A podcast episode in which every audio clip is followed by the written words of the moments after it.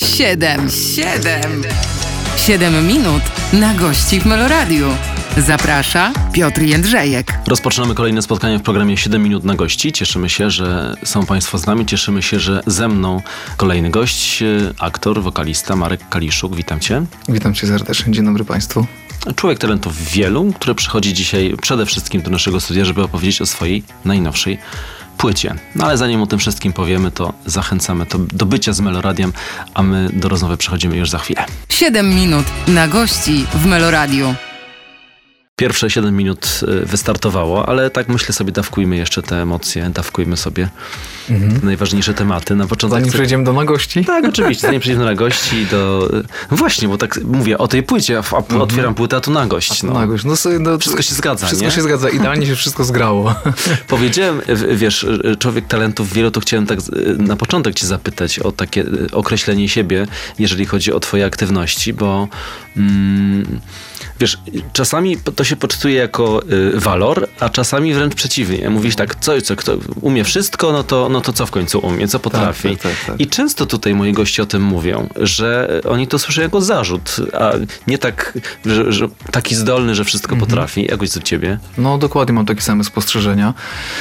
E, dlatego też e, tytuł ostatniego singla to jest Inny nie będę i tak samo płyta, którą właśnie wydaję, ma taki tytuł. E, dlatego, że ja od lat walczę z takim stereotypem, e, jakby wiesz, z takimi próbami zamknięcia mnie w jakiejś szufladzie, żebym był albo aktorem, albo wokalistą. E, I jakby bardzo ciężko jest wytłumaczyć ludziom, że, że można robić i to, i to, i kilka różnych rzeczy, i, i każdy cały czas chce mnie gdzieś tam uschematyzować i, i zamknąć w którejś szufladzie. Natomiast ja po pierwsze lubię robić obie te rzeczy i nie tylko te rzeczy, bo robię jeszcze kilka innych rzeczy, ale, ale to są jakby takie główne moje e, te przestrzenie takie zawodowe, czyli śpiewanie i, i teatr, czy, czy, czy film, serial.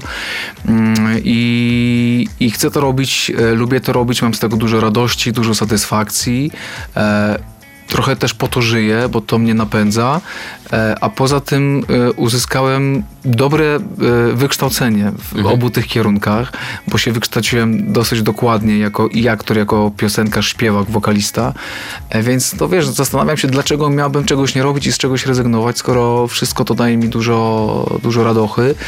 No i też przynosi mi pieniądze, no bo to jest praca, to nie jest zabawa, to jest przecież moja praca, z której ja opłacam rachunki, mhm. realizuję też swoje marzenia, nagrywam płytę, robię teledyski, to wszystko wymaga dużych środków i właśnie też z tej pracy w obu tych e, przestrzeniach e, te, te przychody jakby służą temu, żeby to realizować. No właśnie, praca, raczej pracę, e, kilka ich i teraz pytanie o grafik i pytanie o twój kalendarz. Tak zastanawiam się, jak to jest, no bo teatr to od razu są próby, no to są mhm. konkretne godziny, to są też ludzie, zależność od nich, od zespołu, czy płyta, czy, czy, czy jakiś wyjazd, czy, czy wiesz, czy koncert, to, no to wszystko jest czas. Mhm. I często też tak jest, że łatwo to pogodzić, często też tak bywa, że trzeba wybrać. Tak. Nie jest łatwo to pogodzić, bo rzeczywiście ten grafik mam bardzo, bardzo napięty i kalendarz mam y, tam zapchany już praktycznie prawie w 100%, więc na y, jakieś nowe projekty w tej chwili jest tego miejsca mało, ale by się znalazło, jakbym się tam, mhm. wiesz, postarał, bo, bo jestem takim człowiekiem dosyć mocno poukładanym i, y, i tak naprawdę im więcej mam na głowie, im więcej mam do zrobienia, tym bardziej jestem wydajny. E, mnie trochę rozleniwia takie nic nie robienie i tak, tak taki czas, kiedy nie mam nic do zrobienia, to nie lubię takich okresów. No ale to też jest tak, że e, jak to w życiu, albo jest wszystko naraz, albo nie ma nic. No i mhm. teraz, teraz jest trochę tak, że, że jest wszystko naraz, bo i dwie premiery w, w teatrach. Oprócz tego spektakle, które już mam pięć czy sześć tytułów, które są w eksploatacji i gram i w Warszawie i w całej Polsce, to jeszcze do tego teraz e, premiera mojej płyty.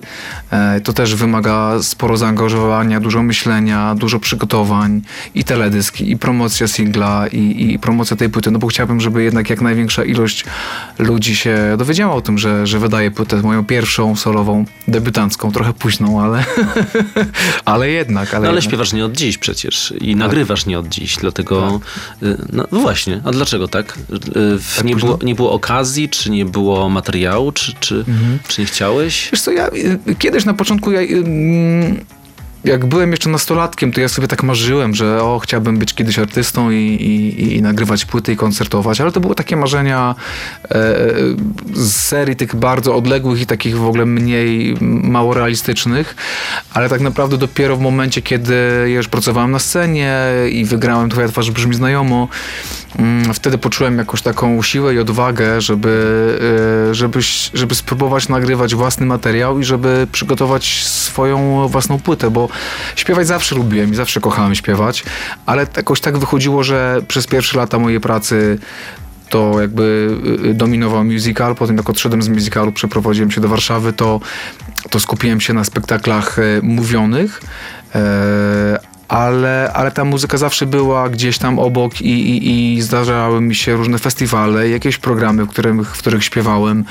e, różne koncerty, ale zawsze śpiewałem czyjeś utwory, zawsze to były covery, e, świetne utwory, na których się też mogłem uczyć, ale jednak nie były to moje kawałki, a, a zależało mi na tym, żeby mieć też swój repertuar, żeby nie mieć na stałe przyklejonej takiej łatki artysty coverowego. Mhm. A jeżeli chodzi o y, twój wkład, y, no, skupmy się na płycie, mhm. jeżeli już do niej przesz y, przeszliśmy, y, to, to jest duży, czy to jest, już nie mówię o śpiewaniu, ale mówię na przykład o pisaniu tekstu, mhm. czy też o muzyce, bo wiem, że czasami nie, może nie piszesz jej sam, ale też wtrącasz się, mhm. może złe słowo, współtworzysz, o, współtworzysz. tak, współtworzę. E, jeżeli, jeżeli chodzi o teksty na tej płycie, to wszystkie są mojego autorstwa, wszystkie ja napisałem. E, jakoś mi to tak dosyć swobodnie i mhm. dobrze, dobrze przychodziło, więc stwierdziłem, że będę pisał samo, to zawsze będzie bardziej autentyczne i szczere i prawdziwe mm, i takie bliskie, że tak powiem, e, mojej skórze. E, jeśli chodzi o muzykę, to też na tej płycie są takie moje współkompozycje. Nie wszystkie utwory, nie, nie, nie, nie wszystkie się wtrącałem, mhm. ale w, w, sporą część utworów się rzeczywiście troszeczkę tam wtrącałem. Wymyślałem linie melodyczne, wymyślałem jakąś tam formę i jakby w ogóle też klimat utworu, który chciałbym zrobić, więc no jest tam trochę, trochę mnie tym wszystkim. Mówi Marek Kaliszuk, który jest dzisiaj gościem programu 7 minut na gości i przychodzi z, ze swoją płytą Inny nie będę i piosenka o tym samym tytule. Już teraz w Meloradiu. 7 minut na gości w Meloradiu. Czas start. Znowu mamy 7 minut, y, żeby Uf. omówić kolejne tematy, y, ale oczywiście cały czas krążyć będziemy wokół y, Twojej płyty. I tak sobie myślę, wiesz, bo mówisz, że napisa napisałeś teksty, że tam współpracowałeś, jeżeli chodzi o muzykę, a powiedz, komu ufasz, jeżeli chodzi o twoją twórczość? Jesteś sam w tym, co robisz, czy w, czy jest osoba, czy też osoby, czy grupa mhm. osób, które, które gdzieś czuwają nad tym i mówią ci nie, nie, nie, w tę stronę y, nie idź. Albo które ci powiedzą, to jest słabe. Bo wiem, że tych, którzy powiedzą, że jest super, to, to nie trzeba chyba szukać, nie? E, wiesz, fajne, bardzo fajne pytanie, jeszcze nikt mi go nie zadał. Um, mam takie osoby. No, chyba pierwszą osobą y, jest mój menadżer, który, który wspiera mnie od lat i jest ze mną od lat i, i, i on prowadzi te rzeczy muzyczne, koncertowe. I rzeczywiście, no, on jest pierwszą osobą, osobą, której puszczam jakieś demówki, jakieś takie prewki, jakieś wstępne, wstępne projekty i zawsze jego pytam o zdanie.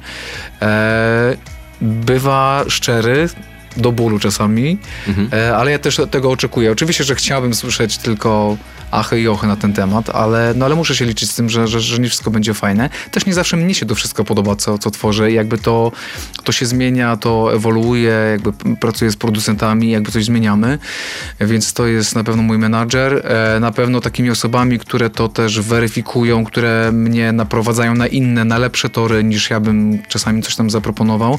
To są producenci, z którymi pracowałem nad tą płytą, jest mhm. ich trzech.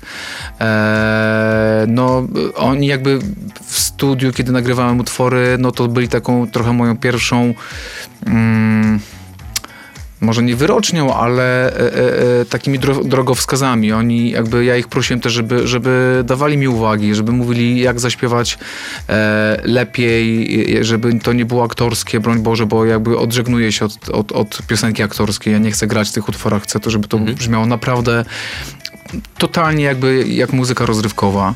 E, i, i rzeczywiście mówiłem im, mówcie mi szczerze, walcie jak w dym, e, żeby tutaj nie było żadnej popeliny, Więc to są, to są chyba te osoby. No i oczywiście zawsze moja mama bardzo chce wszystko usłyszeć, co ja nagrywam. I ja mówię, mamo, poczekaj, jak ja skończę, już jakby ten utwór będzie zmiksowany przynajmniej i zmasterowany, to, to, to wtedy ci to puszczę. Ale ja bym tak chciała, ja bym tak chciała. No, no i tam mięknę po jakimś czasie mówię, no dobra, to ci puszczę, posłuchaj. No, no i mamy się właściwie w większości wszystko podoba, ale ona nawet czasami nie musi mówić, że jej się coś nie podoba, albo że coś jej nie gra, ja to widzę, mhm. e, widzę, potem mówię, no dobra, to mów, co jest nie tak, co dzisiaj tam, co byś poprawiła, nie? Ale w większości, no wiadomo jak to mama, mama w ogóle bardzo tym żyje i mama mi ogromnie dopinguje od zawsze, żeby, żeby tę płytę nagrać i ją wydać i tam mocno zaciska kciuki, więc też teraz jest bardzo szczęśliwa, że, że ta płyta się ukazuje. Tak. Leży sobie tutaj na stole. Kiedyś y, wydawca mój, kiedy zaczynałem pracę w radiu, powiedział, nigdy nie mów w radiu, że coś widzisz, bo przecież widzowie to słyszą, a nie widzą. No właśnie. No, ale my widzimy, mamy tutaj płytę, y, tym bardziej, że jesteśmy też na YouTubie, więc jeżeli Państwo nas słuchają w radiu, to na YouTubie warto też sobie sprawdzić, y, co widzimy, bo widzimy, zobaczymy. Ja powiedziałem na początku, że nagość widać, proszę, otwieram. Teraz o tej nagości powiem. 7 minut nagości Marka Kaliszuka. Fizyczność, o, to jest to słowo, którego mhm. szukałem. Ona jest ważna w twojej twórczości, w tym, co robisz też na scenie? Mówisz o wyglądzie? Tak. O cielesności, o, o takiej no. fizyczności. Jest bardzo ważna. No, e, oprócz tego, że jestem wokalistą, jestem aktorem, a mm, głównym narzędziem pracy aktora jest jego ciało. Oczywiście mhm. głos też, ale, ale no, ciało jest bardzo ważnym e, narzędziem pracy. E, zdarza się, że to, e, to narzędzie jest jakby podstawowym narzędziem, że jakby, jakby wszystko jest budowane wokół cielesności, wokół, wokół fizyczności. E, w związku z czym ja też staram się bardzo dbać o, o, o siebie, o swoją fizyczność, bo wiem, że ludzie przychodzą do teatru i chcą zobaczyć coś fajnego, ciekawego, przyjemnego. Oczywiście różnie to zależy od repertuaru, który się gra w mhm. teatrze, czy, nie czy w filmie, czy w serialu.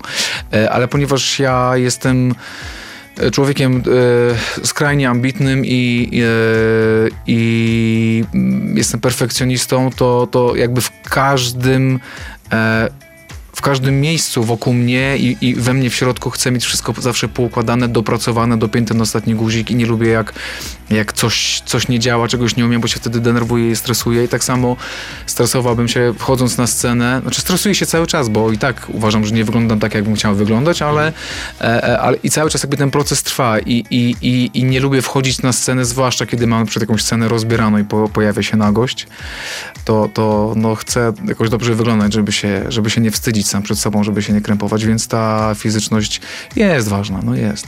Bo tu klatę pokazujesz. Pokazuję. W teledysku też. W teledysku też, no. Stwierdziłem, że no już tyle lat ćwiczę, tyle lat trenuję z moim trenerem. E, e, e, słyszę stąd i zowąd, że, że dobrze wyglądam, że jest nieźle, więc stwierdziłem, dobra, no to tam pokażę trochę tego, tego ciała. No, mhm. Nie jestem do końca zadowolony, ale to są już takie tam moje...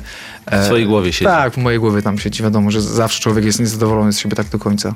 Trener, wymieniłeś sobie postać trenera, to się na chwilę zatrzymam. Ważna osoba dla ciebie? Bardzo. No. Spędzam z nim bardzo dużo czasu, pięć razy w tygodniu. E, godzinka treningu siłowego. Potem Jak na imię? Marcin Łopucki, mąż Kasi Skrzyneckiej. O, pozdrawiamy. Tak, pozdrawiamy serdecznie Państwa. E, tak, ja z Marcinem ćwiczę od wielu lat. Mm, jakby on mi dyktuje wszystko, jak mam jeść, jak mam się odżywiać, co mam jeść. No i oczywiście cały plan treningowy to jest wszystko w jego rękach i jestem takim jego trochę taką rzeźbą, którą on e, e, e, rzeźbi prze, przez te ostatnie lata. Myślę, że mogę tak powiedzieć. I, i świetne jest to, że znaczy w, w ogóle ten nasz proces pracy nad moją cielesnością czy fizycznością, jak to mhm. powiedziałeś, zaczął się od, od problemów ze zdrowiem. Bo zaczął się od tego, że ja miałem wiele lat temu problemy z kręgosłupem. Miałem tam dysk mi, dysk mi się wysuwał, miałem tak zwany kręgozmyk, już nie będę w to wnikał. I jakby potrzebna była bardzo długotrwała i taka dokładna praca nad mięśniami mięśniami głębokimi, nad wzmacnianiem całego gorsetu mięśni głębokich, żebym ja mógł funkcjonować i uprawiać mój zawód, bo przez pewien czas stałem przed wyborem, czy ja w ogóle nie będę rezygnował z zawodu aktora, bo, mhm. no bo mhm. właśnie widzisz, wrócimy, wracamy do, do fizyczności. Jakakolwiek kontuzja powoduje to, że możesz nie móc nagle wejść na scenę i, i tutaj jest duży problem. Więc właśnie z Marcinem e, od lat pracujemy wciąż nad tym moim kręgosłupem, ale jakby już też poszło to w bardzo taką stronę takiego bodybuildingu, tak można to powiedzieć. Na tym wątku bodybuildingu kończymy. Marek Kaliszuk dzisiaj w studiu Meloradia. Wracamy do Państwa w programie 7 minut na gości już za chwilę. 7 minut na gości w Meloradiu. Chciałbym teraz e, powiedzieć o przełomach, przełomach e, w twojej karierze, twoimi oczami oczywiście widzianych. E, To pytanie do Marka Kaliszuka, który dzisiaj ze mną w studiu. Mm, Powiedziałeś o programie Twoja twarz brzmi znajomo. To zacznę może od pytania o ten moment, bo sam wspomniałeś, że to ważny y, też w twojej karierze czas. To taka gimnastyka. No znowu nie się, tak będę powtarzał, to, y, że, jesteś kolejną osobą, która o tym programie to, to, mówi. Gdzieś, gdzieś, w- wiesz, w karierze jest to ważny moment takiej gimnastyki artystycznej, prawda? Tak, tak. Gimnastyka bardzo. artystyczna, to, to jakby, no, nie w, gi- no, wiesz, co, wiesz o co chodzi, w sensie wiem, o co chodzi, wiem. zawodową gimnastyką. Tak, o, tak, tak. Ja, ja w ogóle o tym e, doświadczeniu mówię jako o poligonie artystycznym. Mhm. Bo e, ja uważam, że ten format, ta formuła jest poligonem artystycznym, ponieważ... Przepraszam, przerwę ci powiem, tylko dodam, że w, y, Marek wygrał ten program, żeby nie było, tak? Tak, tak, dru- drugą edycję wygrał. Wygrał, tak. no właśnie. Tak. Tak. E, no, bo to jest jakby zadanie globalne dla, dla artysty, czy to jest wokalista, czy, czy, czy, czy aktor, em, ponieważ tam pracujemy na, na swoim ciałem, swoim głosem, swoim ruchem, swoją wyobraźnią e, i, i właściwie musisz się totalnie za sobą schować i znaleźć w sobie głosy, których nie masz. Sposób poruszania, którego nie masz, który jest ci zupełnie obcy bardzo często. Musisz zmieniać płeć. E, I to tak naprawdę to są takie cotygodniowe, duże premiery jakby nowej roli, no, nowej postaci, którą stwarzasz i e, trudności są tam przeogromne i naprawdę trzeba być bardzo pracowitym i bardzo się w to zaangażować, żeby, żeby te efekty były, żeby e, po twoim wejściu na scenę e, wytworzyła się magia, bo to jest najpiękniejsze w tym programie. Jeżeli wchodzi ktoś, kogo nie widać, tylko masz złudzenie takie stuprocentowe, że widzisz nagle, nie wiem, e, Andrea Bocellego, czy, czy Tina Turner, czy, czy, czy Ashera, czy Aretha Franklin, no to jest e, taki szok dla widzów i dla jurorów, że e, no, że to jest nie, niewiarygodne. Ja pamiętam, że na którymś z nagrań, chyba jak byłem właśnie Asherem w programie, była moja rodzina i ja wyszedłem do nich w tej pełnej charakteryzacji, czyli byłem czarnoskórym maszerem, ubranym jak on, z jego zębami, z jego oczami, z jego fryzurą i tak dalej, z tym kolorem skóry. I, e, i było tak, takie śmieszne wrażenie, że jak zaczę, zaczę, odzywałem się swoim głosem do, do, do, tam, do mamy, do, do znajomych, którzy byli, to oni mówią, nie, nie, w ogóle nie, nie, nie mów do mnie, nie, bo to, to gdzie ty jesteś, Marek, wyjdź tam, wiesz, to było niesamowite, albo jak byłem Aretą Franklin, czy, czy nie wiem, e, e, Marią Callas, no, stoi przed tobą po prostu kobieta, rozumiesz, bo ta charakteryzacja jest pełna, niesamowita, a ze środka odzywa się głos tego człowieka, który jest tam gdzieś w środku ukryty, ale, ale to nie wystarczy charakteryzacja i kostium w tym programie, tam naprawdę trzeba się bardzo napracować, żeby znaleźć głos, znaleźć barwę, znaleźć e, wszelkie niuanse wokalne, znaleźć maniery, e, sposób poruszania się. Czasami jest tak, że ta postać w ogóle stoi się, nie rusza, bo jeszcze jak tańczy, to jest jak wiesz, co- możesz się z czegoś złapać, a no nie wiem, robiłem Krzysztofa Cugowskiego, to on się za bardzo nie rusza przy mikrofonie. Mhm. Ale gdzieś wyczytałem, że y, pokonałeś też swoje lęki wokalne. Na czym te lęki pod, To prawda. polegały? Wiesz, każdy z nas ma jakieś swoje blokady, jakieś rzeczy, których się krępuje. Miałem też świadomość, że pewnych rzeczy nie do końca potrafię, że chciałbym śpiewać lepiej, że, że pewne dźwięki, pewne wysokości e, mm, wokalne no, sprawiają mi jakąś trudność i w tym programie właściwie dzięki pracy z Agnieszką Hekiert, która jest genialną i wokalistką, i trenerką, i w ogóle e, osobą, pokonałem te lęki, przekroczyłem w ogóle swoje, swoje granice i to było, to jest dla mnie największy atut, e, który ja wyniosłem z tego programu, największa taka korzyść, którą sobie, z którą idę przez życie, bo przestałem się też bać. E, e, e, bardzo nauczyłem się walczyć z tremą w tym programie, bo tam nie było na to czasu, więc pokonałem parę swoich lęków rzeczywiście i przekroczyłem własne granice. Y, Mówisz o programie, ale tak sobie pomyślałem y, też o wychodze- o wychodzeniu z takiej strefy komfortu. Y, Padło ciekawe sformułowanie wcześniej, we wcześniejszej części y, z twoich ust, że masz role mówione. Wiesz, aktor dramatyczny tak nie mówi, bo dla niego to jest oczywiste, że ma role mówione, nie? A tutaj widzisz, dla ciebie jest rozgraniczenie. Tutaj śpiewałeś, czy śpiewasz, tutaj masz w teatrze role mówione. I zastanawiam się nad tą gimnastyką, o której mówię, no to, cały czas ją gdzieś masz, prawda, w, w twoim życiu zawodowym. Tak, wiesz, to jakby to jest w ogóle taka elastyczność, e, którą, którą muszę mieć i chcę mieć. I jakby ja w ogóle kiedyś sobie wymyśliłem, mm, jak chyba byłem jeszcze w studium wokalno-aktorskim w Gdyni, że ja chciałbym być takim wszechstronnym człowiekiem, który i zaśpiewa operowo, i zaśpiewa w musicalu, i zaśpiewa popowo, i jeszcze będzie grał w teatrze, może jeszcze będzie fotomodelem i potem jeszcze będzie pisał teksty na swoją płytę i tak dalej. Po prostu chcia chciałem tak, no nie wiem i to nie jest kwestia tego, że ja się chcę tym chwalić, przechwalać i tak dalej, bo to w ogóle nie jest kwestia tego. Ja po prostu chciałem umieć robić te wszystkie rzeczy i przez lata e, i, i studiów jednych i drugich studiów i wiesz, lata pracy na scenach różnych, czy musicalowych, czy takich zwykłych teatralnych, e, czy na, na, przed kamerą, po prostu zdobywałem to doświadczenie i sobie to wszystko szlifowałem, zbierałem sobie, układałem te klocki w swoim bagażu doświadczeń, e, żeby dzisiaj być elastycznym i, i, no tak myślę w miarę wszechstronnym, żeby się wszędzie odnaleźć. A bywało tak, że się gdzieś nie, od, nie odnajdywałeś? Wiesz co... Bywają takie, takie zlecenia, czy takie jakieś rzeczy, które mam do zrobienia, które zrobię, ale wiem, że to nie jest do końca moje. Może nie ma, wiesz, jakiegoś wielkiego wstydu, ale na przykład wiem, że nie wiem, tego utworu czy tego już więcej nie dotknę, nie chcę go śpiewać, bo, bo się w nim nie czuję, że to nie jest tutaj u mnie coś takiego fajnego.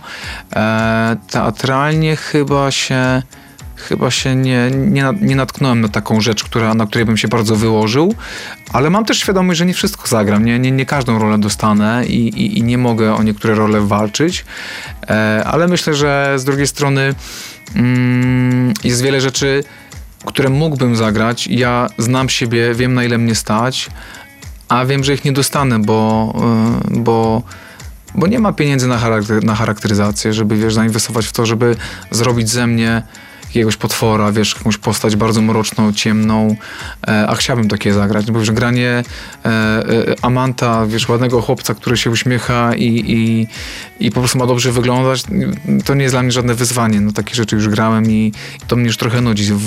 Teraz idę cały czas w kierunku takich ról ciekawszych, charakterystycznych, e, e, w których mogę pogrzebać, mogę się pobawić konwencją, mogę, mogę pokazać też siebie innego e, i czekam na takie fajne wyzwania aktorskie, które są zupełnie, które byłyby wbrew mnie.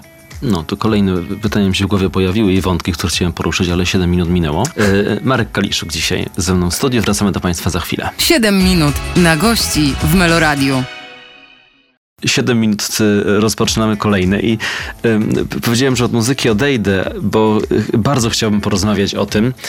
Y, w, chodzi mi o DKMS i mhm. chodzi mi o, y, o tym, że zostałeś dawcą szpiku. To jest taki może te, temat mało muzyczny, mhm. mało ale show biznesowy, ale bardzo ważny. Jesteś drugą osobą, która w tym programie opowiada o swoich przeżyciach. Pierwszą był Maciek Sztur.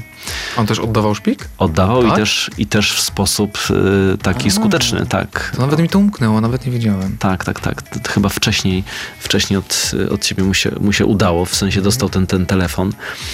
No chcę zapytać e, e, ciebie też taką, wiesz, fragment rozmowy edukacyjnej przeprowadzimy, bo ja też zawsze, kiedy tylko mam okazję o tym rozmawiać, to się przyznaję, że sam też się tak, zarejestrowałem i czekam. Ja z kolei czekam mhm. jeszcze.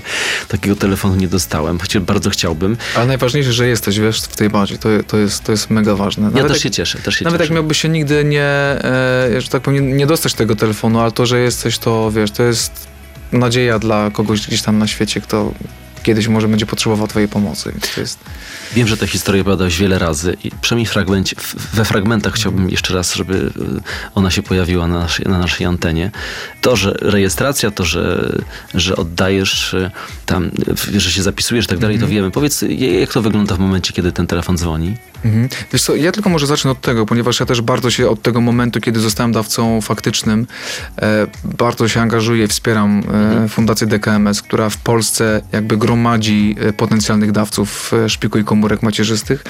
Chciałbym wszystkich zachęcić, którzy nas słuchają, do tego, żeby sobie przemyśleli ten temat, żeby może weszli na stronę DKMS-u i poczytali o tym, jak to wygląda. Kwestia rejestracji jest banalnie prosta, bo po prostu zamawiamy pakiet startowy, taki rejestracyjny. E, kurierem on do nas przychodzi. To jest banalny wymaz patyczkiem z policzka, to nic nie boli, nie wkładamy sobie tego nigdzie, co by nam miało sprawić jakiś ból. Pakujemy, odsyłamy i potem sobie czekamy po prostu. Może będziemy czekali miesiąc, może trzy lata, może dziesięć, a może się nigdy nie doczekamy. Natomiast e, taka nasza decyzja o tym, że zgłaszamy się do bazy dawców potencjalnych, e, może zaskutkować tym, że któregoś dnia zadzwoni telefon i uratujemy komuś życie. I to, I to nie jest frazes, to nie jest hasło reklamowe, to jest fakt. E, do mnie ten telefon zadzwonił, zdaje się, w lutym albo w marcu. mm, ponieważ ja się zgłosiłem do DKMS-u ponad 9 lat temu i właściwie z biegiem lat trochę zapomniałem, że tam jestem. Jakby no już nie myślałem o tym na co dzień. No i taki telefon zadzwonił, że gdzieś na świecie jest mój bliźniak genetyczny, który e, potrzebuje mojej pomocy, czyli potrzebuje moich komórek macierzystych, żeby y, wygrać walkę o życie, żeby, żeby, żeby, wyzdrowieć i dostać drugą szansę, ponieważ e, te osoby, które chorują na białaczkę czy inne nowotwory krwi, e, część z nich mm, ma niestety pecha i e, medycyna jakby nie znajduje już lekarstwa, nie, nie, nie jakby te wszystkie metody zawodzą. I ostatnią deską ratunku jest właśnie przeszczep od y, niespokrewnionego dawcy, bo każdy by mógł powiedzieć, no ale a, a, co z rodziną, z mamą, z siostrą i tak dalej. No niestety bardzo często jest tak, że nie ma tej zgodności genetycznej, nawet wśród najbliższych, najbliższej rodziny. I dlatego szuka się na całym świecie dawców potencjalnych w bazie. E, ten telefon do mnie zadzwonił, e, padło pytanie, czy ja podtrzymuję chęć. Powiedziałem, że oczywiście tak, chociaż pojawił się strach, stres, mhm. bo nie wiedziałem, z czym to się będzie wiązało, jak to tak naprawdę będzie wyglądało. Mm, ale powiedziałem, że tak. No i jakby rozpoczęła się cała ta procedura, wszystko mi zostało bardzo jasno i przejrzyście wytłumaczone, jak to będzie po kolei wyglądało.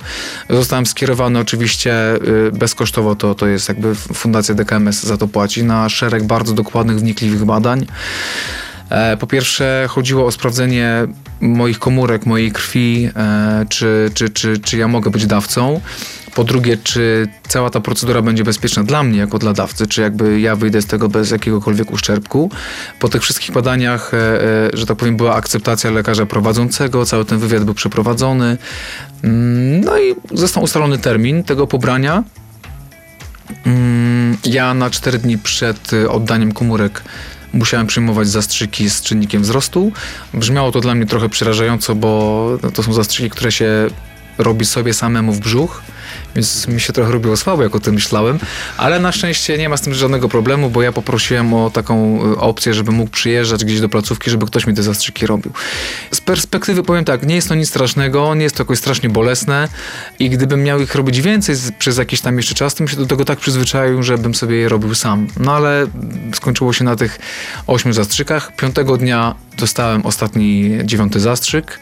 No i zaczęła się procedura podpinania mnie pod aparaturę, czyli to jest taki separator komórkowy, takie urządzenie, do którego płynie moja krew, która tutaj z jednego wkucia wypływa ze mnie takim przezroczystym wężykiem, przepływa przez tą całą maszynę, jest to wszystko widzę i wraca do mnie e, drugą ręką, gdzie jest drugie wkucie i to trwa około 4-5 godzin.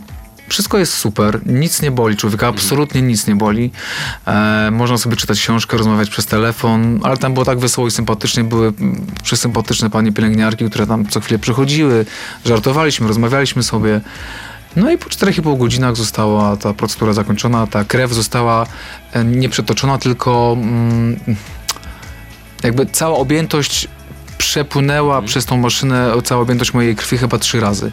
Mhm. I taki woreczek został na końcu z, z komórkami moimi macierzystymi, które trafiły do... Trafiły, tak, trafiły do, do biorcy gdzieś na świecie. I nie wiesz, kto to jest. Nie wiem, kto to jest. Procedury są takie, że nie mogę wiedzieć. Natomiast dowiedziałem się następnego dnia, że jest to e, jakiś mały chłopiec w wieku szkolnym i jakby do niego pojechały te, te moje komórki, czyli no jakieś czyjeś dziecko gdzieś na świecie po prostu ciężko chorowało i, i gdyby nie ja, no to myślę, że, że, że, że, że byłoby ciężko. Chciałbyś się spotkać z nim? Tak, bardzo bym mhm. chciał. Tak. To są procedury, prawda? Tak, to są procedury. Jest taka szansa, jeżeli przepisy tego kraju będą pozwalały i będzie też chęć z tamtej strony rodziny tego chłopca, żeby się, nie wiem, za 2, 3, 5 lat e, spotkać, to być może będzie taka możliwość. Wiem, że takie sytuacje się zdarzają. Porozmawiałem, spotykałem się przy okazji różnych akcji DKMS-u, bo teraz trwa w ogóle kampania od września DKMS-u, taka nowa e, społeczna pod hasłem e, W Tobie nadzieja na dopasowanie. I przy tej okazji właśnie spotkałem parę osób, które dostały przeszczep, które znalazły y, dla siebie dawcę gdzieś ze świata, ale też osoby, które też tak jak ja dawały komórki. No i te historie są niewiarygodne, bo po 10 latach na przykład e, e, e, jedna, jedna, jeden chłopak został zaproszony do Stanów Zjednoczonych, bo tam trafiły jego komórki kiedyś, 10 lat temu i został zaproszony na ślub e, faceta, który właśnie e, się żenił I on właściwie pierwszy raz się zobaczyli, uścisnęli się i właściwie opowiadał, że on był najważniejszą osobą na tym ślubie. Nie, nie ten pan młody, nie pani młoda, tylko on jako, jako ten dawca, który uratował życie temu facetowi, no był tam po prostu przez tą rodzinę, przez przyjaciół, no mówię, że to jakieś nieziemskie doświadczenie. Piękna historia, ale muszę interweniować. 7 minut minęło. E, Marek Kaliszuk, przypomnę, opowiada o swoich przeżyciach, nie tylko muzycznych. Zaraz wracamy. 7 minut na gości w Meloradiu. Marek Kaliszuk dzisiaj ze mną. Y, Też nie możemy się od tego tematu y, Odkleić. zdrowotnego odkleić. To już tak kończąc ten temat i przechodząc dalej, y, chcę zapytać, wiesz, o takie motywacje. Bo myślę, że parę, parę osób sobie teraz myśli, no ale co go skłoniło do tego, żeby w ogóle w to wejść? Po co to robić? Ja wiem, że to już taki truizm idzie jakiś, może ociera się o baną, no bo trzeba pomagać, no ale wiesz, nie wszyscy tak mają, nie wszyscy tak myślą. Poziom egoizmu chyba w społeczeństwie nie tylko naszym jest spory. Z czego to wynika, myślisz, u ciebie? Nie wiem, z czego to wynika. Może wiesz, z wychowania. Wyniosłem to z domu. Jakby wszyscy w mojej rodzinie są bardzo wrażliwi. Moja mama całe życie pracuje i pracowała w służbie zdrowia i służyła pacjentom i do dzisiaj to robi. Eee, może jakaś taka, takie ziarno, wiesz, takiej wrażliwości, tej takiej empatii właśnie mam po, po mamie. Poza tym ja e, zacząłem myśleć, jak miało dojść do tego przeszczepu i dostawałem też mnóstwo wiadomości takich niezwykle wzruszających, które mnie po prostu rozwalały na kawałki, że, że ja jestem aniołem dla kogoś, że jestem dla kogoś bohaterem, bo, bo ratuję jedną osobę, ale ratuję cały świat tej osoby, wszystkich jej bliskich, czyli mamę, tatę, brata, siostrę, babcię, dzieci, bo to są czasami dor- dorosłe osoby, które muszą dostać komórki, żeby po prostu wygrać z nowotworem, żeby żyć. Więc yy, ja po prostu sobie tylko wyobraziłem jedną rzecz. Jak ja bym się czuł i co ja bym myślał, gdybym ja był w takiej sytuacji, że e, medycyna mi nie pomoże i, i, i nie da się zrobić zbiórki miliona złotych czy 8 milionów złotych. Nie ma takiej zbiórki. Tutaj po prostu ktoś musi oddać tobie swoje, swoje komórki. Mhm. To teraz już przechodząc, w, w, zamykając rozdział, ale tak trochę idąc w tym, to, tym tokiem rozumowania, myślę sobie o wrażliwości, bo ona y, często jest takim czynnikiem decydującym, jeżeli chodzi na przykład o nabór y, ludzi w szkole teatralnej. Zawsze się ocenia, nawet, nawet y, są, nie wiem czy dalej, ale takie punkty kiedyś były, wrażliwość i tam e, Chyba tak, chyba profesorowie wpi, wpisywali, tak oceniając tę wrażliwość, badając tę wrażliwość. No ona chyba jest konieczna w tym zawodzie, ale chyba też czasami pogrążająca, prawda? Bo gdzieś tam człowiek wrażliwy ma trudniej w życiu. No. E, Ty się o tym przekonywałeś? Wiesz co, bardzo często się o tym przekonuję, bo e, z jednej strony to, ta wrażliwość jest też e, moim narzędziem pracy, bo ja z niej korzystam na co dzień, żeby zagrać coś energetycznie, melancholijnie, żeby ludzi rozśmieszyć, żeby ludzi wzruszyć. To wszystko jest budowane na mojej wrażliwości, czyli też na mojej takiej umiejętności postrzegania świata, odbierania emocji i tych emocji potem przekazywania. No. E, nie da się być autentycznym na scenie, e, nie mając wrażliwości, nie mając e, empatii i, i, i takiej uczuciowości. Mm, ale no niestety bywa tak, że ludzie czasami to wykorzystują, że, że ta wrażliwość bardzo, bardzo cierpi, że ja e, że ja coś bardzo przeżywam, nie wiem, jakiś negatywny komentarz, czy pod moim, pod moim adresem, czy jakąś negatywną ocenę. No wiesz, mówi się, że my artyści musimy mieć e, taką wrażliwość motyla i, i mm, e, skórę słonia, e, żeby umieć przetrwać w tym świecie, bo show biznes jest bardzo brutalny i, i co, co chwilę wiesz, spotykam się z tym, że, że jest jakieś niepowodzenie, że mimo, że ja wkładam całe serce, całą swoją wrażliwość, angażuję się po prostu y, naprawdę globalnie, to, to, to i tak nie udaje mi się osiągnąć wiesz, jakiegoś celu, gdzieś zagrać, czy albo usłyszeć moje piosenki na jakiejś, wiesz, w stacji radiowej i, e, i to boli, to jest, to jest smutne, to jest przykre, czasami serce ci pęka na pół, no ale no taki jest ten świat, taki jest ten job, job i e, no i ta wrażliwość no z jednej strony pomaga, niesie mnie przez, e, przez, przez życie, a z drugiej strony no czasami no robi się smutny, tam człowiek tam trochę popłacze sobie czasami gdzieś. Co Masz- zrobić? Masz czasami takie poczucie walki, wiesz, y, walki o siebie, walki o coś, jakiej Codziennie. walki z materią, czyli jednak... Piotr, codziennie, codziennie. To jest walka, wiesz. Mam takie obserwacje, że są ludzie, którym wszystko spada trochę z nieba i się tak trochę w czepku urodzili. E, e, a są takie osoby jak ja, które, które muszą sobie zapracować na wiele rzeczy, muszą je wywalczyć. Muszą prowokować los, żeby coś się wydarzyło, że ten telefon sam nie dzwoni, sam z siebie. Czasami dzwoni, ale ale to nie jest taka częstotliwość i to nie są takie propozycje, e, e, na które ja bym czekał. Ale to też nie jest tak, że, że, że ja teraz narzekam, bo, bo dzieje się dużo, dzieje się fajnych rzeczy sporo i, i mam dużo satysfakcji ze swojej pracy e, i z tego, co robię na co dzień. E, no ale zawsze są jakieś rzeczy, za którymi tęsknię, jakieś role, które chciałbym zagrać filmy, produkcje, które oglądam i mówię, myślę sobie, kurczę, szkoda, że w tym nie zagrałem, czyli, bo widzę tam siebie okay, czyli, no, właśnie, chciałem o to pytać, e, taki, et, taki etap marudzenia jest na pewnym etapie u aktorów, że już tak znudzili się czymś, już mówiłeś o tych amantach, że tak by chcieli coś innego zrobić. Kobiety czasami mówią o, wiesz, o rolach na przykład kostiumowych, albo właśnie o takich, żeby bebechy całkowicie i żeby jakoś kompletnie inaczej niż zwykle. E, rozumiem, że to jest taka chęć u ciebie teraz? Tak, tak, jak najbardziej bardziej. Ja rzeczywiście w ogóle ostatnio dostaję trochę takich ról w teatrach, takich e, śmiesznych, ale takich e, charakterystycznych i bardzo się z tego cieszę, e, e, bo dzięki nim zupełnie inaczej funkcjonuje na scenie.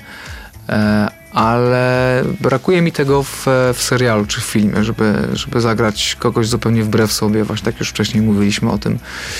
Mm, bo ta wrażliwość, o, o której też e, wspomniałeś, no, powoduje to, że, że, że, że tak powiem, te przestrzenie wewnętrzne, moje pokłady różnych emocji są naprawdę spore, tylko wiesz, no, muszę dostać dobry scenariusz dobrą, dobrze napisaną rolę, żeby coś dobrze zagrać, no bo ja w ogóle uważam, że e, znaczy może to nie jest tak, że nie ma wybitnych aktorów, bo są, ale oni są wybitni dzięki temu, że dostali do, do, do zagrania wybitne role w wybitnych produkcjach, pracowali z wybitnymi reżyserami. No jeżeli e, grasz w paradokumencie, no nie będziesz wybitny, no, no, no mówmy się, no, no, choćbyś był Robertem De Niro, no to w, w trudnych sprawach nie, nie zagrasz tak, żeby dostać Oscara, no wiesz o co chodzi. No tak, no trudno by było. No. Przemyślimy to teraz, bo 7 minut znowu dobiegło końca. Dobrze. Marek Kaliszuk dzisiaj y, ze mną w studiu, za chwilę wracamy. 7 minut na gości w Meloradiu. Mówiliśmy o tych zmianach, y, w, jeżeli chodzi o repertuar, jeżeli chodzi o wyzwania teatralne i filmowe. Marek Kaliszuk, przypomnę, dzisiaj ze mną w studiu. Tak sobie pomyślałem, tak gdybyś dostał na przykład, y, wiesz, y, super scenariusz, super propozycję, super reżysera i taką małą adnotację do roli musi przytyć 25 kilo. Wiedziałem, że... Ale, ale wziąłbyś to? Powiedział trenerowi, dobra stary, teraz na rok to w ogóle odwołujemy. Ja w to wchodzę, czy nie? No powiem ci, że bardzo długo bym się zastanawiał. Aha. Bardzo długo bym się zastanawiał. E, nie wiem, jaka to by musiała być rola. Film Wieloryb widziałeś? Film Wieloryb? Mhm. Nie. No. Nie. To od razu tak przyszedł do głowy. Chyba nie widziałem. A może widziałem, a, a nie propos Oscarów, a propos Oscarów. A propos Oscarów, mhm. muszę nadrobić to. E, wiesz co, no, gdyby gra była warta świeczki, i gdyby była to szansa na chociaż na Złote Lwy na przykład albo coś, to pewnie bym się, e, bym się zdecydował na to, tylko musiałbym stracić swoje warunki, ale dzięki nim z drugiej strony jakby też teraz pracuję w różnych produkcjach na scenach całej Polski, w teatrach, więc no to by było coś za coś, no ale nie mówię nie, no. No moje ciało jest narzędziem mojej pracy, więc być może. E, e, o tyle jest pocieszające, znaczy jest pocieszające to, że e, dzięki pracy z moim trenerem myślę, że byłbym w stanie szybko powrócić mhm. do, do, do swojej obecnej formy, więc to by mnie gdzieś tam może pocieszało i zachęcało do tego, żeby się zdecydować. To tak hipotetycznie. A teraz tak. do tego, co, co, co jest, co, co robisz. Powiedziałeś, że w całej, teatry w całej Polsce, czyli jesteś trochę aktorem na walizkach. Tak, bardzo. A nawet, no właśnie, nawet nie trochę, tylko bardzo, bo w, zresztą ostatni raz, kiedy się spotkaliśmy, to właśnie było w pociągu. Mhm też jechałeś tak, na spektakl, tak, tak, więc, tak, dokładnie. więc y, taka była sytuacja. Y, Hanna Śleszyńska i w, ona często się tutaj pojawia w rozmowach, mhm. mimo że była też gościem, ale w rozmowach, że Hania to zawsze ma wszystko. Ma walizeczkę, w której ma i leki, i pomoże, jeżeli mhm. potrzeba. W jak, jakiegokolwiek, jakiejkolwiek sytuacji tam jest wszystko. Y, jaki jest twój sposób na takie podróże? Ty jesteś już na tyle przyzwyczajony, że to jest jakby część tak. twojego zawodu, pakujesz co trzeba, nie myślisz w ogóle co, czy tam szczoteczka zabrana, czy nie? Eee, znaczy tak, ja w ogóle kosmetyczki już nie rozpakowuję. okay. U mnie w łazience szafki są puste, bo wszystko mam w kosmetyczce. Nie chcę mi się je w ogóle rozpakowywać i pakować na nowo, bo to nie ma sensu, bo 3-4 dni jestem w domu, czasami 2 dni i wyjeżdżam, więc jakby nie ma to sensu. Walizka coraz częściej też jest tak tylko w połowie rozpakowana, bo to, czego nie nałożę na wyjeździe, to po prostu sobie zostawiam w tej walizce, potem jak się pakuje na kolejny wjazd, to po prostu tylko coś tam dołoży, dopakuje. E, no tak to wygląda. Jest to rzeczywiście życie na walizkach. E, nie jest to łatwe życie, jest bardzo męczące, bo wiesz, ludziom się wydaje, że jak ja tak podróżuję, że wczoraj Krosno, jutro Rzeszów, potem Nowy Sącz, potem Gdańsk, tutaj Poznań, tutaj Kraków, to że tak sobie jeżdżę i zwiedzam i to jest w ogóle taka super robota. Tak, tak. Ale to tak nie wygląda, drodzy Państwo, bo, bo, bo, bo, bo ja wsiadam z ekipą w busa, jedziemy 3, 4, 5 godzin, dojeżdżamy do teatru, mamy półtorej godziny czasu, jakiś szybki posiłek, na scenę, dwa spektakle, 6 godzin pracy. E, po takich dwóch spektaklach naprawdę człowiek jest zmęczony i wypruty. Do hotelu, śpi, o 8-9 pobudka, śniadanko, przejazd znowu kolejne 3-4 godziny do kolejnego miasta, znowu dwa spektakle, znowu nocleg w hotelu, znowu śniadanie, przejazd busem i spektakle, więc nie ma kiedy zwiedzać, nie ma kiedy zwiedzać, nie ma kiedy korzystać jakoś bardzo z życia, e, ale no no, ale ja to lubię. Ja to lubię, w ogóle lubię podróżować. E, jeszcze jak mamy fajną ekipę e, w spektaklach, z którymi jeżdżę, to no, jest naprawdę sympatycznie. A powrót do bazy jest sympatyczny? Myślę o domu, że wiesz, jesteś, jesteś u siebie. Ja pamiętam, w, też w pandemii rozmawialiśmy jeszcze w innym programie, w, zdalnie, jak to wszyscy Mhm. robili, nie? To wtedy byłeś właśnie w bazie, to byłeś w domu. tak w swojej bazie. Nie, lubię swoją bazę, lubię swoją bazę. No najlepiej się śpi we własnym łóżku. Jaki to by nie był hotel, jakie nie wspaniałe łóżko czy wnętrza, to, to i tak w swoim łóżku zawsze jest najfajniej. Nie? Naj- Najlepiej się odpoczywa. Leżysz i słuchasz swojej płyty. Czy już masz dość? E, Wiesz co, może nie słucham jej dla przyjemności, ale słucham jej od czasu do czasu tak, żeby sobie coś sprawdzić, coś mi się przypomni. Czy tam, czy tam słychać to, albo czy tam te chórki, czy są na odpowiednim poziomie. Czasami słucham. Ja też czasami lubię sobie swoich rzeczy posłuchać e, jako ktoś z boku. Staram sobie wyobrazić, że to nie jestem ja, że słucham kogoś innego, żeby, wiesz, obiektywnie to e, ocenić, nie? A jakie są twoje oczekiwania? To podnoszę teraz, y, mówię to dla, opisuję tę sytuację dla słuchaczy, którzy są tylko y, z nami bez y, wizji. Jakie są twoje oczekiwania, jeżeli chodzi o płytę? Jeżeli chodzi o efekty tego, co, co zrobiłeś, co, co wydałeś? Chciałbym, żeby przede wszystkim trafiła ona do jak największego grona słuchaczy, ludzi, żeby nawet osoby, które mnie nie znają, nie kojarzą mnie, żeby sięgnęły po tę płytę, e, żeby sobie jej posłuchały. Myślę, że każdy znajdzie na niej naprawdę coś na siebie, bo ona, e, dla siebie, bo ona jest e, mocno różnorodna. Dużo jest utworów dynamicznych, tanecznych, ale są też ballady, są też utwory bardzo takie skromne w aranżacji, są utwory wzruszające, są utwory gorzkie, z takim nawet zacięciem trochę rockowym, poprokowym. E, Chciałbym, żeby, żeby ona trafiła do serc, do umysłów, żeby ludzie sobie o czymś pomyśleli, żeby być może jakieś swoje traumy przemyśleli dzięki tym niektórym utworom, bo, bo też takie są. Żeby mieli trochę radości, trochę do, dawki takiej fajnej energii. E, No i chciałbym też oczywiście sobie z tym materiałem kiedyś pokoncertować, no ale to też zależy od tego, czy ta płyta się jakoś tam sprzeda i czy, czy, czy, czy ludzie będą chcieli też posłuchać na żywo tych utworów, które są na tej płycie. E, a one na żywo na pewno zabrzmią inaczej, trochę wiadomo, zawsze na, na żywo niż, ni- niż na płycie. No i chciałbym, żeby była taką. I w ogóle chciałbym też, żeby to nie była moja jedyna płyta, no ale to zobaczymy, czas pokaże. A pokazujesz siebie w niej? Masz takie poczucie, że odsłaniasz się trochę tam? Bardzo, bardzo. Myślę, że jak się ktoś e, wsłucha w teksty, sobie je poczyta, bo są na płycie na tym właśnie fizycznym wydaniu, są też wszystkie teksty napisane, żeby sobie można było też poczytać. Mm, Myślę, że, że ludzie tam odnajdą wiele rzeczy gdzieś tam między wierszami ukrytych, będą się mogli też z wieloma rzeczami, myślę, identyfikować w bardzo wielu różnych sytuacjach. Powiedział Marek Kaliszuk, który jest dzisiaj moim gościem. Mówię jest, bo jeszcze wrócimy do Państwa za chwilę. Na chwilę. 7 minut na gości w Meloradiu. Kończymy nasze spotkanie, proszę pana. Szkoda. Szkoda, dwie godziny minęły. Marek Kaliszuk dzisiaj y, był y, z, ze mną i z Państwem i przede wszystkim była z nami jego płyta. Inny nie będę.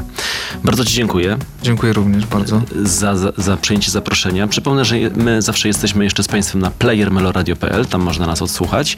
Jesteśmy też na YouTubie, jak wspomniałem, również i z wizją. No i tyle. Jeszcze raz wielkie dzięki. Ja też wielkie dzięki za zaproszenie, dziękujemy bardzo za uwagę i wszystkiego dobrego dla wszystkich. I do usłyszenia i do zobaczenia. Tak jest.